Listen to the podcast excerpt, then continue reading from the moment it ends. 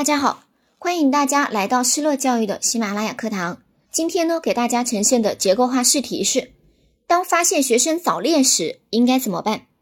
对于这个问题，我们可以从三个方面来进行作答。一、表态，学生早恋呢，这肯定是会影响到学习的，不是一个好事情了。所以，作为老师，肯定要呢用适当的方法去进行疏导教育。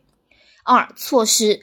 重点呢，要谈一谈怎么样去解决学生的早恋问题。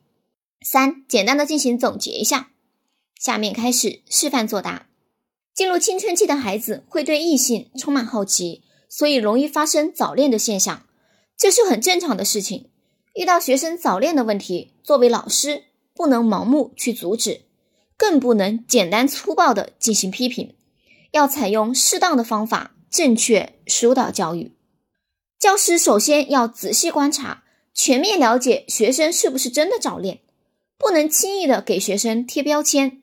如果确实是早恋，影响了正常的学习生活，成绩下降了，甚至精神有些萎靡不振，一定要及时想办法解决。另外呢，不要大惊小怪，应该根据学生的不同性格特点与学生谈话交流的时候，教师一定要注意态度亲切，语气平缓。语言婉转，讲清楚太早谈恋爱容易造成的严重后果，让学生把这美好的感受、美好的向往埋在心底，变成学习的动力，为追求更美好的未来创造更丰厚的条件。总之，教师要做到循循善诱，以理服人，只要方法恰当，学生会越来越好的。